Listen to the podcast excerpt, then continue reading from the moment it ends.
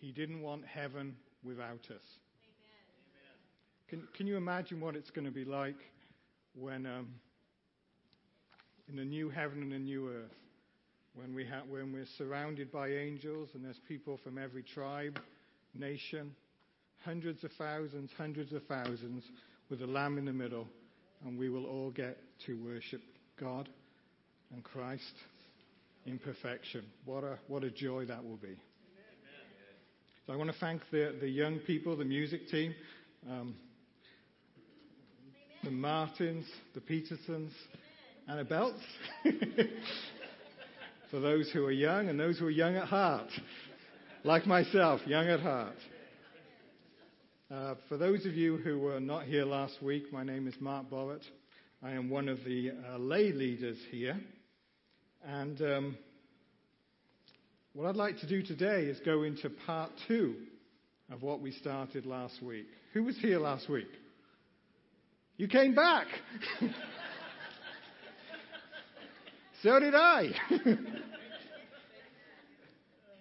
you know, um, the one thing I've realized is when you're up here, it gets hot quickly. and um, all I can say is, I think when Pastor Walt is up here and he, and he has a tie on and he has a jacket on and he keeps it on, we are in trouble. I say head for the exit.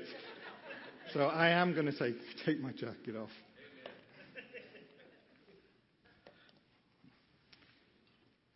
So, what I want to start with is um, actually do a quick, thank you, thank you, Kim, quick recap of last week to sort of set the scene for this week.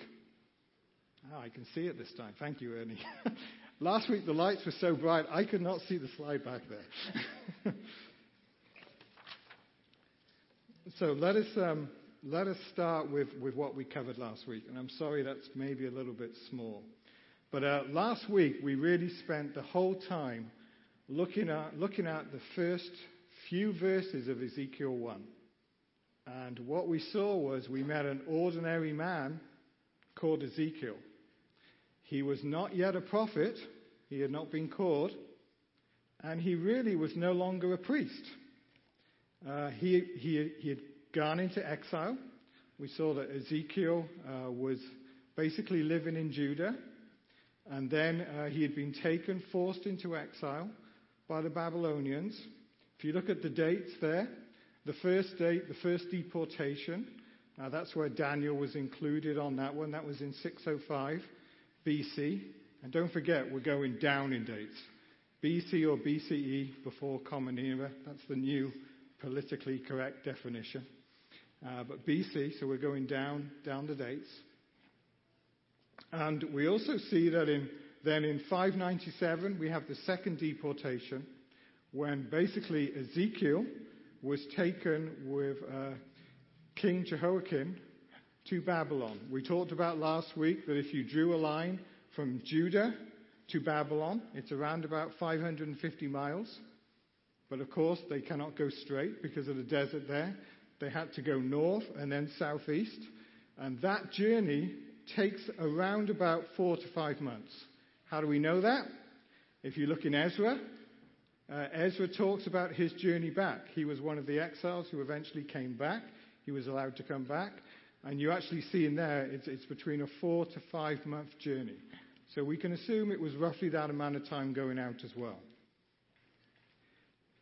So the, the, the question we came to last week, or um, the, the topic we really spent most of our time in was it's so easy to miss that Ezekiel, for five years, was in exile, an ordinary man. He hadn't been called yet by the Lord.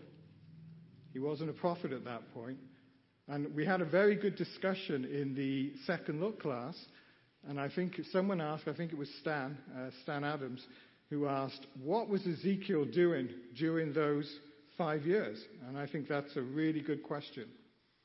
And as a quick aside, before we go into this week's topic, um, if you actually go to Jeremiah, now remember Jeremiah is a peer or contemporary of Ezekiel. Essentially, the Lord raised up Jeremiah in Judah. So he was preaching the same message to Judah that essentially um, destruction was coming unless they turned from their ways. So you had Jeremiah in Judah, and you had Ezekiel over in Babylon, who was preaching at the same time uh, the message as well. And we're going to talk about that a little bit later. But then we read these words in Jeremiah. And just before I read it, Jeremiah is responding here to the religious leaders and the secular leaders of the day, both in Babylon and in Judah. Basically, they were worse than blind guides. They were telling the people, peace, peace. And there was no peace. The leaders um, over in Babylon were telling the people, don't worry about this exile. It's going to be over soon. God is going to rescue us. But that was not the message. And Jeremiah had a very difficult ministry where essentially he had to, from the Lord, go against what the leaders, the religious leaders, and the secular leaders were saying of the day and give the word of the Lord. So we, we read these messages. These are the words of the letter that Jeremiah the prophet sent from Jerusalem to the surviving elders of the exile and to the priests, the prophets, and all the people who Nebuchadnezzar had taken into exile from Jerusalem to Babylon. This was after King Jehoiakim, that's a, a different spelling variation of his name, and the queen mother, the eunuchs, the officials of Judah and Jerusalem, the craftsmen, and the metal workers had departed from Jerusalem. Come to the next, and this is Jeremiah 29 5 to 7. Build houses and live in them, plant gardens and eat their produce. Take wives and have sons and daughters. Take wives for your sons and give your daughters in marriage, that they may bear sons and daughters. Multiply there and do not decrease. And here's a very interesting phrase. But seek the welfare of the city where I have sent you into exile, and pray to the Lord on its behalf, for in its welfare you will find welfare. So we can basically date this letter to sometime after um, when King Jehoiachin was taken into exile into Babylon, and that's when Ezekiel went with him.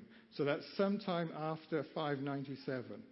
Um, I, I think that this letter probably came during that five year period before Ezekiel was called to be a prophet. So, what was Ezekiel doing during that five years?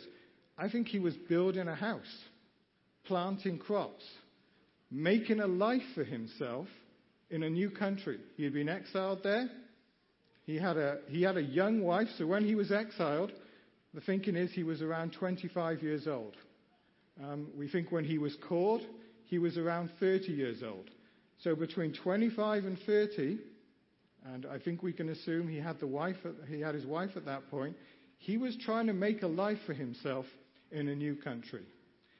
But note, but note here, but seek the welfare of the city where I have sent you into exile, and pray to the Lord on its behalf, for in its welfare you will find welfare the Lord is basically telling the exiles to pray for their enemies. That's essentially what he's asking them to do. Pray for your enemies. Pray for that very difficult situation. You know, when we are in a difficult situation, either that can be in a relationship, it can be in a job situation, whatever that very difficult situation is I think this is a very, very good piece of advice. Amen. Seek the welfare of that situation. Pray for that situation. It's really the exact opposite of what worldly advice would tell you. Worldly advice would say, say, look after yourself, whatever the consequences. The Lord says, seek the welfare of others. Don't worry, I will take care of you. The, the other thing we note um, is that if you look at that letter from Jeremiah, and I just note this as an aside quickly, it does talk about some organization among the exiles. There were elders, there were priests, there were prophets. So clearly, the exiles who had been taken into Babylon were organizing themselves as well. So, so with that said, that was an aside from last week. And after the Sabbath school discussion, it got me thinking, and I wanted to look into that. So, uh, what I'd like to do is, uh, so that sort of sets the scene for part two. And part two is all about uh, where deeds meet faith. Uh, Norma and I have a, uh, I'll call them an elderly couple. I feel like I'm getting elderly these days. Uh, but we, we, we've, we've got uh, an elderly couple. They're either in Loomis or Lincoln, Bob and Joanne. And um, we've got to know them. Bob, I call him Bob the Builder. Whenever I want any work done around my house, I trust this guy. He's someone I always go to, um, even to the point that I don't get quotes from him, and that's sometimes come back to bite me. but um, but he's he's an interesting character. He's to me he's like a pioneer. He's that pioneer, independent character. has a has a long has a beard and everything. Um, and he likes to have fun sometimes with me.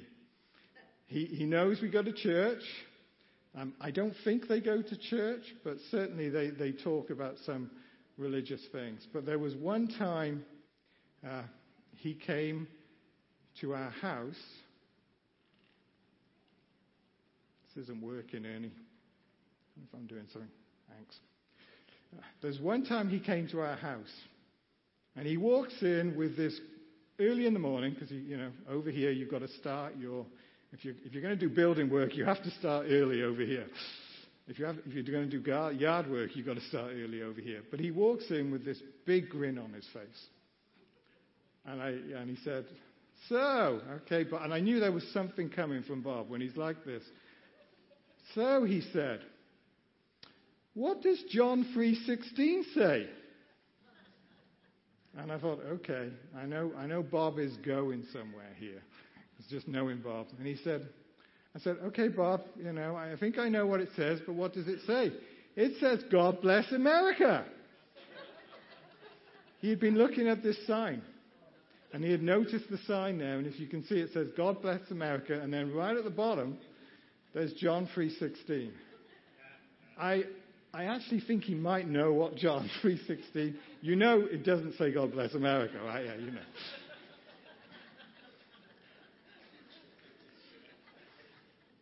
No, it doesn't, honest. It doesn't. I know I'm in America. it says the world, okay? um, you know, words, words are important. Words are very important. But what is even more important are our deeds. And that's what I'd like to talk about today. Um, is basically where, where our deeds meet faith.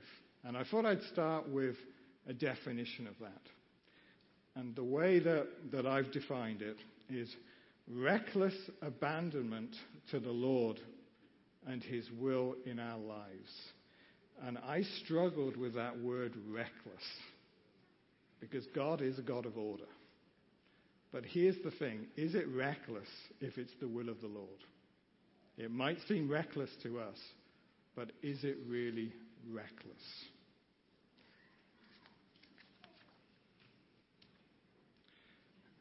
I'd like to read um, to sort of set the scene further for this, because what I'd like to do is take two examples in Ezekiel's life where his deeds met faith in what I would call reckless abandonment to the Lord. So to set that up, um, our, read, our main reading today is from Ezekiel 3, 15 to 17. And I came to the exiles at Telab who were dwelling by the Chebar Canal and sat where they were dwelling. And I sat there overwhelmed among them seven days. And at the end of seven days, the word of the Lord came to me Son of man, I have made you a watchman for the house of Israel. Whenever you hear a word from my mouth, you shall give them warning from me.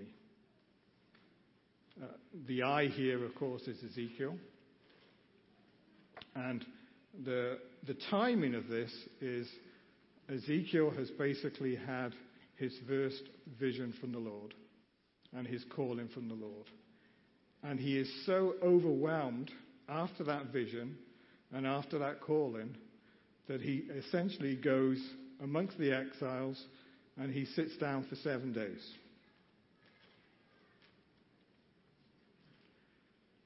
What I'd like to do now is think about that in terms of what it means for Ezekiel's life to be a watchman for Israel. And when we talk about Israel there, that's in the sense of the whole of Israel.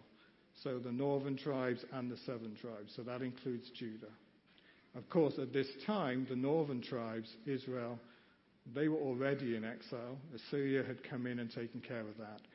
And what we have going on here is we have Judah um, still, uh, still there, but heading towards exile because of what was going on in Judah at that time. So I'd like to cover two events in Ezekiel's life that demonstrate what it means to be a watchman for him and also talk about um, where deeds meet faith. So the first, the first event that Ezekiel had was the Lord asked him basically to put on a drama, to put on a play.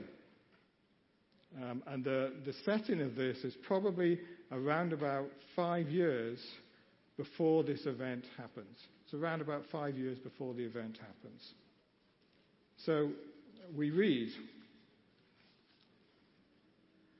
But you, Son of Man, take a brick and lay it before you, and engrave on it even Jerusalem, and put siege works against it, and build a siege wall against it, and cast up a mound against it. Set camps also against it, and plant battering rams against it all around. And you take an iron griddle and place it as an iron wall between you and the city, and set your face towards it, and let it be in a state of siege, and press the siege against it. This is a sign for the house of Israel. So, to be clear, this is the Lord asking Ezekiel to really do um, his first mission after his calling. And what this mission is going to be it's going to last nearly 430 days. He's, he's essentially asked to put on a drama for 430 days. Earlier this year, um, Norm and I were in, were in London. We were traveling over there to see family. And we had the opportunity to go and see Les Mis and Phantom of the Opera. Um, I think it's fair to say my favorite is Phantom of the Opera. My wife's favorite is Les Mis. Is that fair? Okay, good. Not in the doghouse. um, drama is powerful.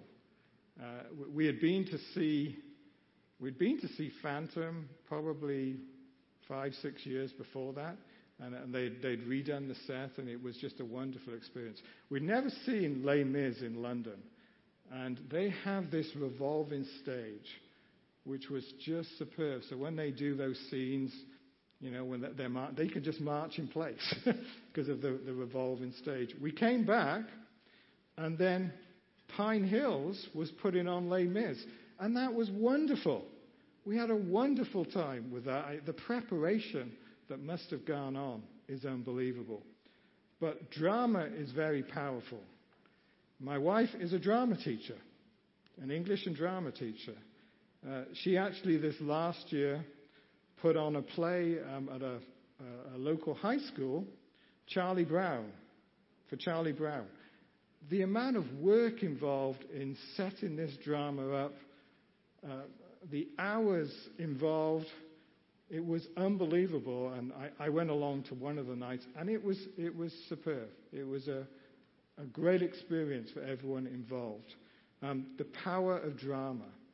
And what we see here is we see the Lord basically telling Ezekiel, This is the first thing I want you to do. I've just called you to be my prophet. Now, what I want you to do is go and build this drama set for me, which is basically the drama set of the siege of Jerusalem. And by the way, he's doing this in Babylon, 550 miles away. Okay? So, to, you know, that, that's an interesting thing. Uh, but so to, to build this drama set, and I want you to go and act out what is going to happen against Jerusalem. And by the way, Ezekiel, I want, what I want you to do is I want you to lie on your left side for 390 days. You ever asked, me asked to do that? And then I want you to lie on your right side another 40 days. So that's a total of 430 days. By the way, this is why I think Ezekiel was a young person when he was called. Because I, he, was, he was probably around 30 at this time. Because if you'd asked somebody in their 50s to do this, good luck. That's all I can say. um, you know, I'm, I'm not going to spend time on, on too much of the symbolism here. Uh, when, he was, when he was basically on his left side, the thinking is the longer period symbolizes the destruction of, of the northern tribes with Assyria. And then when he's on his other side, the shorter period uh, symbolizes the destruction of Judah. And there's a, if you want your homework, go, go and look at it. It's great stuff. Great stuff to look at. And there are, there's various interpretations of it as well. But, but this, is, this is what I would like to say about that. Um, there are times when we can find it difficult to understand what the Lord is asking us to do or what we're going through in our lives. Uh, but one, one author writes this God gives us the vision. Then he takes us down to the valley to batter us into the shape of the vision. And it is in the valley that so many of us faint and give way. Every vision will be made real if we have patience. Think of the enormous leisure of God. He is never in a hurry. 430 days. Ezekiel was asked to put on this drama, this play. Think of the enormous leisure of God. He is never in a hurry. So, why did Ezekiel, why did the Lord ask Ezekiel to do this for such a long time?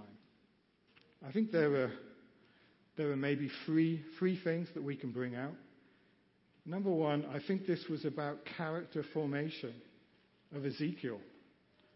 Ezekiel was going to have a long and hard journey ahead of him. We're going to come on to the death of his wife soon as the second major event in his life his calling was not going to be an easy calling. Some people write, the golden rule for understanding spiritually is not intellect, it's obedience. Read that again. The golden rule for understanding spiritually is not intellect, it's obedience. God's end is to enable me to see that He can walk on the chaos of my life just now. If we have a further end in view, we do not pay sufficient attention to the immediate present. But if we realize that obedience is the end, then each moment as it comes is precious. In the Lord's dealing with us, the end goal is not necessarily the most important thing. It's the here and now. It's the building of the character now. It's saying yes to God now. It doesn't mean we're perfect. We're far from perfect. But it's an intent of a life that's heading towards God and what He wants in our life. And often, yeah, we have to come back time and time again and say we messed up. But it's not giving up. You know the famous phrase for Churchill, Winston Churchill. I can't be British and stand up, here without at least giving one British antidote, please. You see? I, I said last week that my wife says I always give British antidotes. She was in children's church. Churchill stood up um, in front of Oxford, the Oxford students, and I know a lot of you know the story already, but I love the story. And he basically got up and just said, Never, never, never give up, and sat down. And that end of speech, done. Question answered. And that's what the Lord asks us to do is to never give up. And I think with Ezekiel, this was really a part of character formation for what was going to prove to be an extremely difficult ministry. If you are going through some tough times right now, it probably means the Lord has tougher things for you to do later on. And He is building that character, that patience, that grace, that mercy. Basically, He is trying to form Christ in you and through you to minister to other people. That is his ultimate aim. And what we are asked to do is surrender to him and trust the process to him, even when we don't understand everything that's going on. So that's the first thing. The second thing I think that's going on here is the Lord does not sugarcoat the message. He is being extremely honest with the exiles. Just as with Jeremiah, who is preaching Uh, back in Judah, Jeremiah is being very, very honest with the message as well. Uh, as I was saying, the religious leaders of the day and the secular leaders of, of the day had got this completely wrong.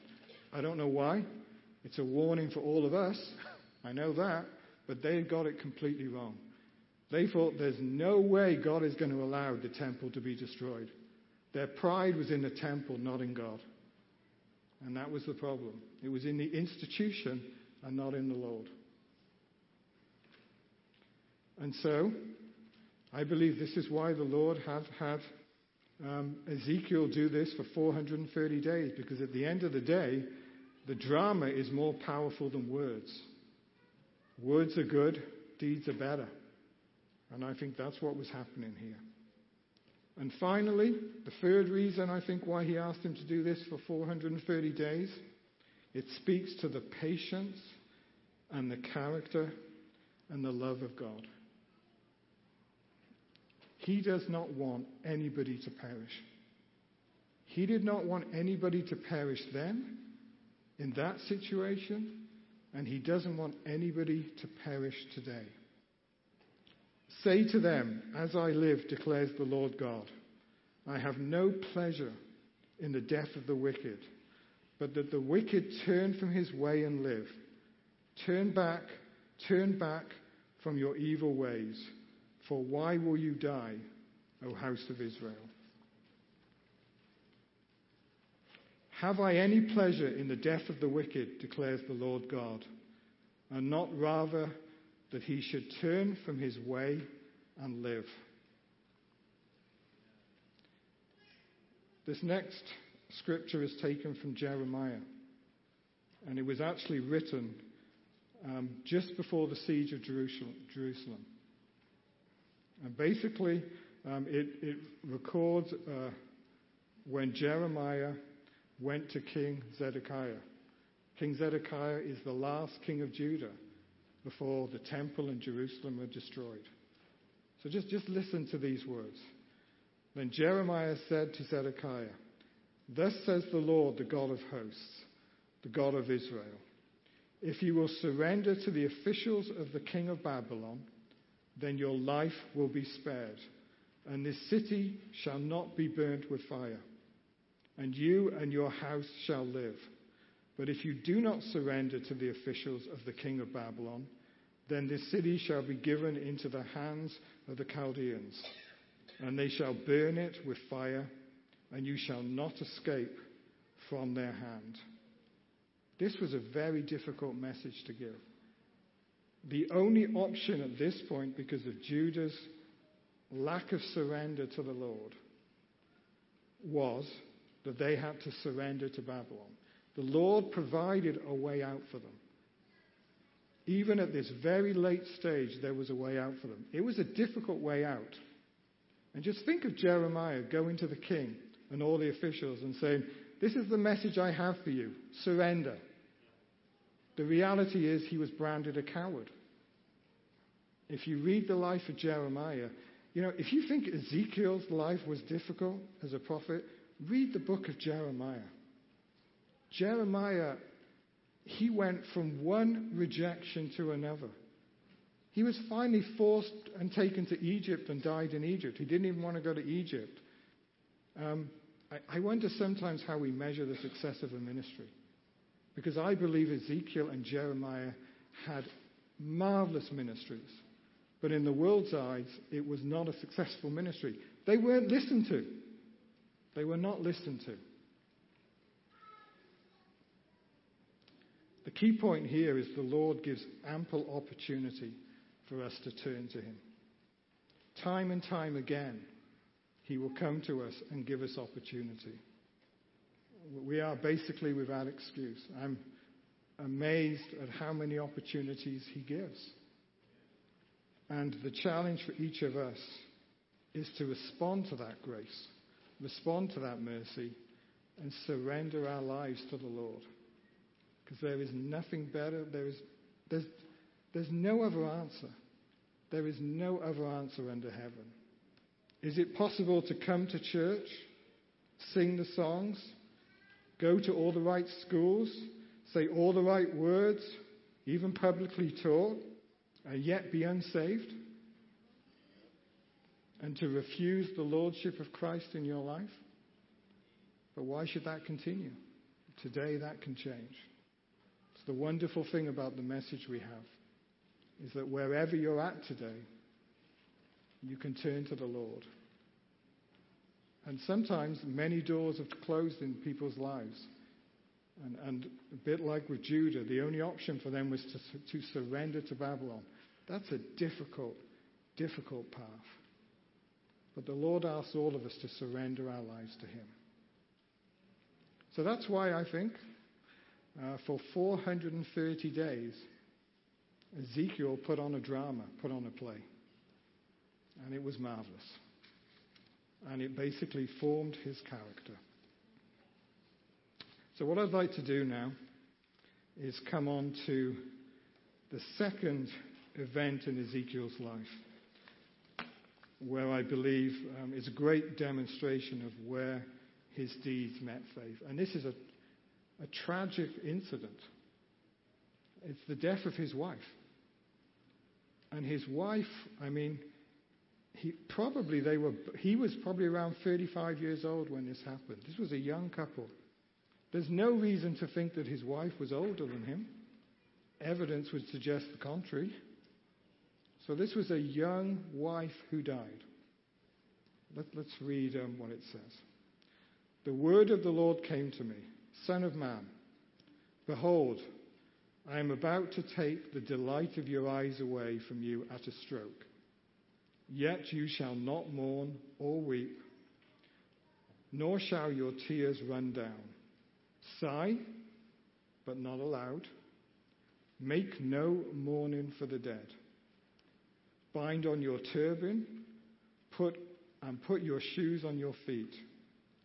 Do not cover your lips, nor eat the bread of men so I spoke to the people in the morning, and at evening my wife died. And the next morning I did as I was commanded.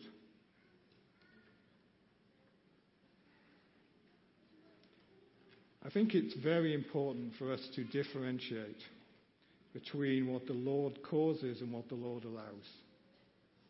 In my view, this is something that the Lord allowed to happen. Unlike if we think about Babylon um, coming against Judah, that was something the Lord caused to happen. I believe this is something that the Lord allowed to happen. It's clear that um, his wife was the delight of his eyes. That's what it says there. The delight of your eyes will be taken away. It also says, suddenly at a stroke. It doesn't sound like this was a long illness suddenly at a stroke. And then, what maybe is difficult to understand, the Lord commanded Ezekiel to show no outward sign of mourning. he was told not to show an outward side of mourning. There's, um, there's a lot of commentary on this. Um, a lot of explanations are given. And um, I, I respect the commentators out there. But on this one, with all due respect to them, I, I don't think the Lord arbitrarily allows Ezekiel's wife to die so he can prove a point. I don't think that's what's going on here. Suffering is a reality in the life of men and women of faith. God does not promise to remove suffering from the human experience, but He does promise to sustain the faithful in the midst of suffering. Ezekiel's response is magnificent. It says, I did as the Lord commanded. It's magnificence in its understatement. I did as the Lord commanded. I believe that Ezekiel could only respond like this because of what he was doing to this point. Those 430 days of obedience and character formation, of putting on that drama, and other events that happened in his life before this. I believe that was part of what was happening here. He could only respond like this because of what, what had happened before. You know, when chaos comes into your life, when things begin to go wrong, it truly shows the foundation of your life. It truly does. And you can be sure that number one, the Lord will not allow you to go through anything that you cannot cope with. And He will always provide a way for you as well during that time but it will expose the foundations of your life. And that's why it's so important. Um, I said it last week that we all need to grow in grace. And the way we grow in grace is by using the means of grace. And we can talk about that more during second look if you want, but there are means of grace that will help to build you up. Certainly the church service is one of them. Bible study, prayer, fellowship, witnessing, all of these are really means of grace to help build you up.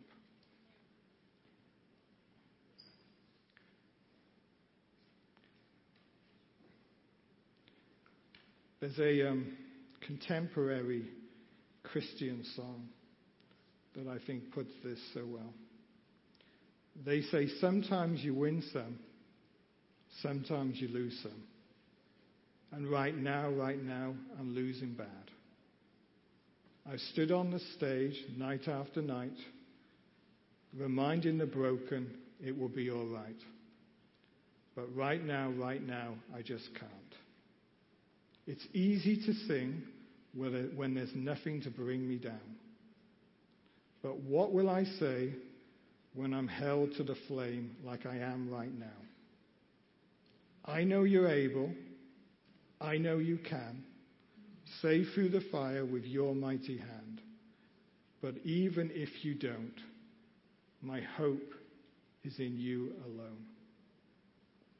Ezekiel, after this event, is left alone, humanly speaking, to carry on a very difficult ministry. But he is not alone.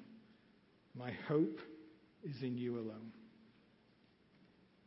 I'd like to finish with a final story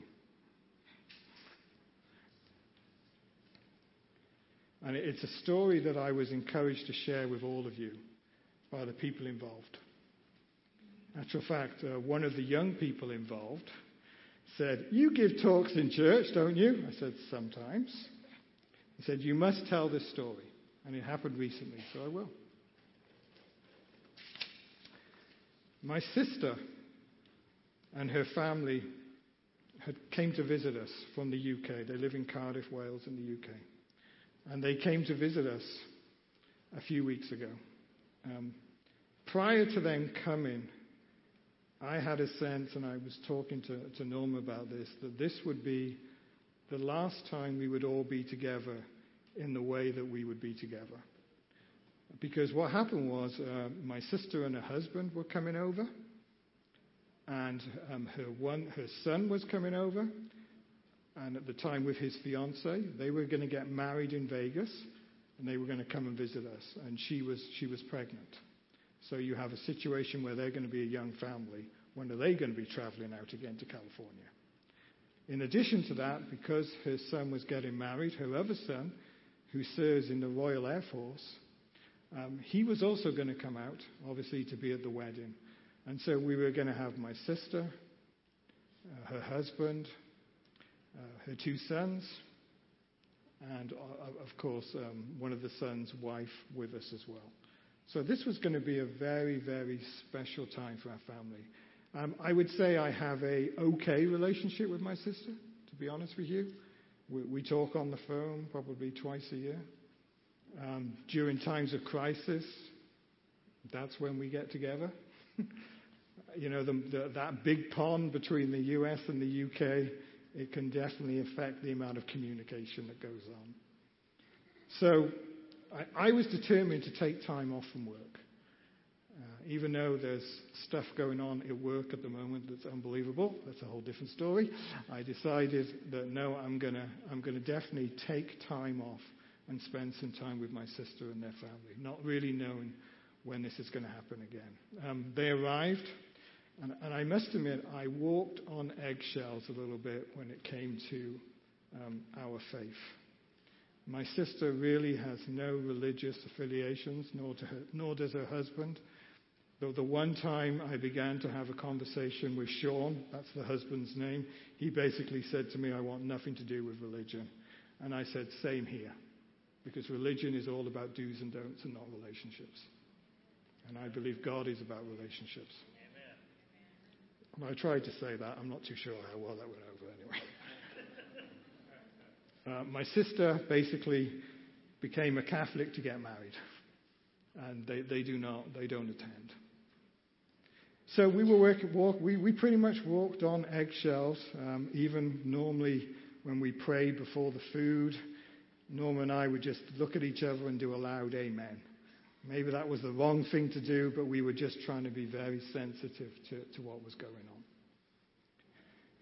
It came to the last night that they were here, and the conversation came where should we go and have our final meal together? And I really wanted this to be special. And the overwhelming favorite was cheesecake. What is your favorite cheesecake? so, Cheesecake Factory it was going to be. Um, it was, I think it was a Sunday night. And we, we went to the Cheesecake Factory and you cannot book. There was a party of eight of us. You, you cannot book in the Cheesecake Factory. I found that out. So we got there, and there was going to be an hour and a half wait. So I, I was not very happy about that because I wanted this to be perfect. I thought, I don't know when we're all going to be together again like this. I want it to be perfect. It was an hour and a half wait. So, okay, it's at the mall. The good thing is the Cheesecake Factory is at the mall. Lots of ladies in our group, and they went off to the mall. Unlike us men, right? Straight in, black, brown, done. Okay. and white.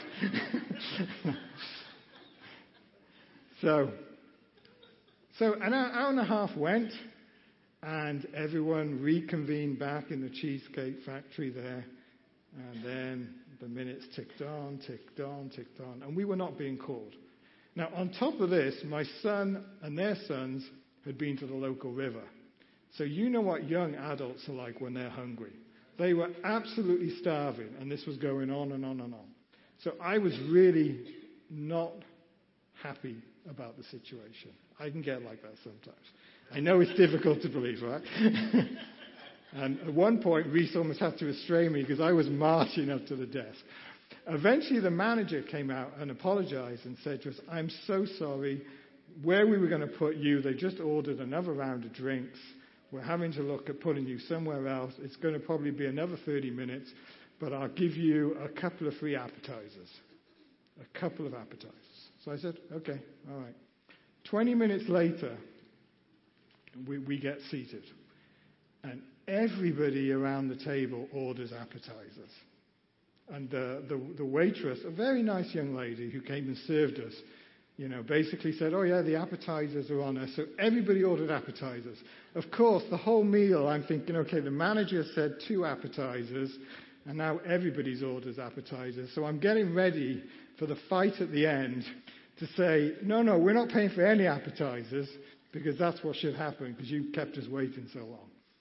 We, we had a good meal, but it was far from how I really wanted the last meal to go. So it came to the time when the bill came. And this is what came back. Jesus loves you and wants to treat you for dinner tonight. May God bless you. Essentially, what was happening is that the, the table next to us, and I can only think this lady, who was obviously a dear Christian lady, had sort of witnessed what was going out when we were waiting and the frustration, and had decided they were going to pay for our meal completely. You know, I could have, if somebody had written a note that said, Jesus loves you, and gave that to my sister, she probably would have said, Oh, that's nice. Thank you. But the fact it was backed up with the deed made this unbelievable. My sister, who has no Christian or religious affiliations, was so overwhelmed with this, she went back and she posted it on Facebook. So all of her friends, who also a lot of them do not, they do not go to church. So all of them could see this, saying what an amazing thing had happened. I, I, I said that I, I felt that that could be, it could be the last time we would be together as that group. I can't go into details, but what I can say, events after they, they have returned have proved in ways that we never imagined. Unfortunately, that looks like it's going to come true. And I just ask for your prayers for an unknown situation there. I'm not going to divulge anymore.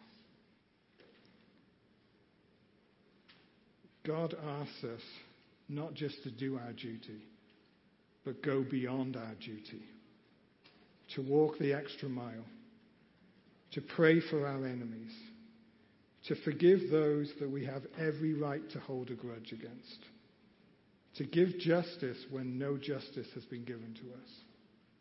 That's what the Lord asks us to do. He asks us to do it because that is what He has done for us.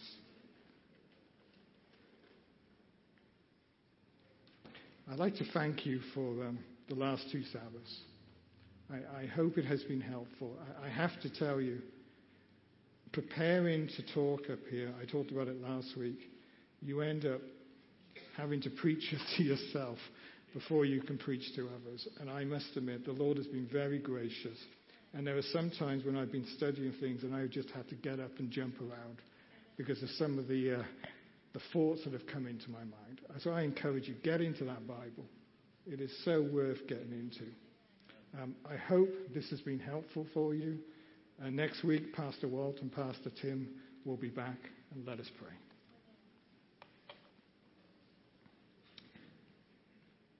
Heavenly Father, to you be the honor and glory.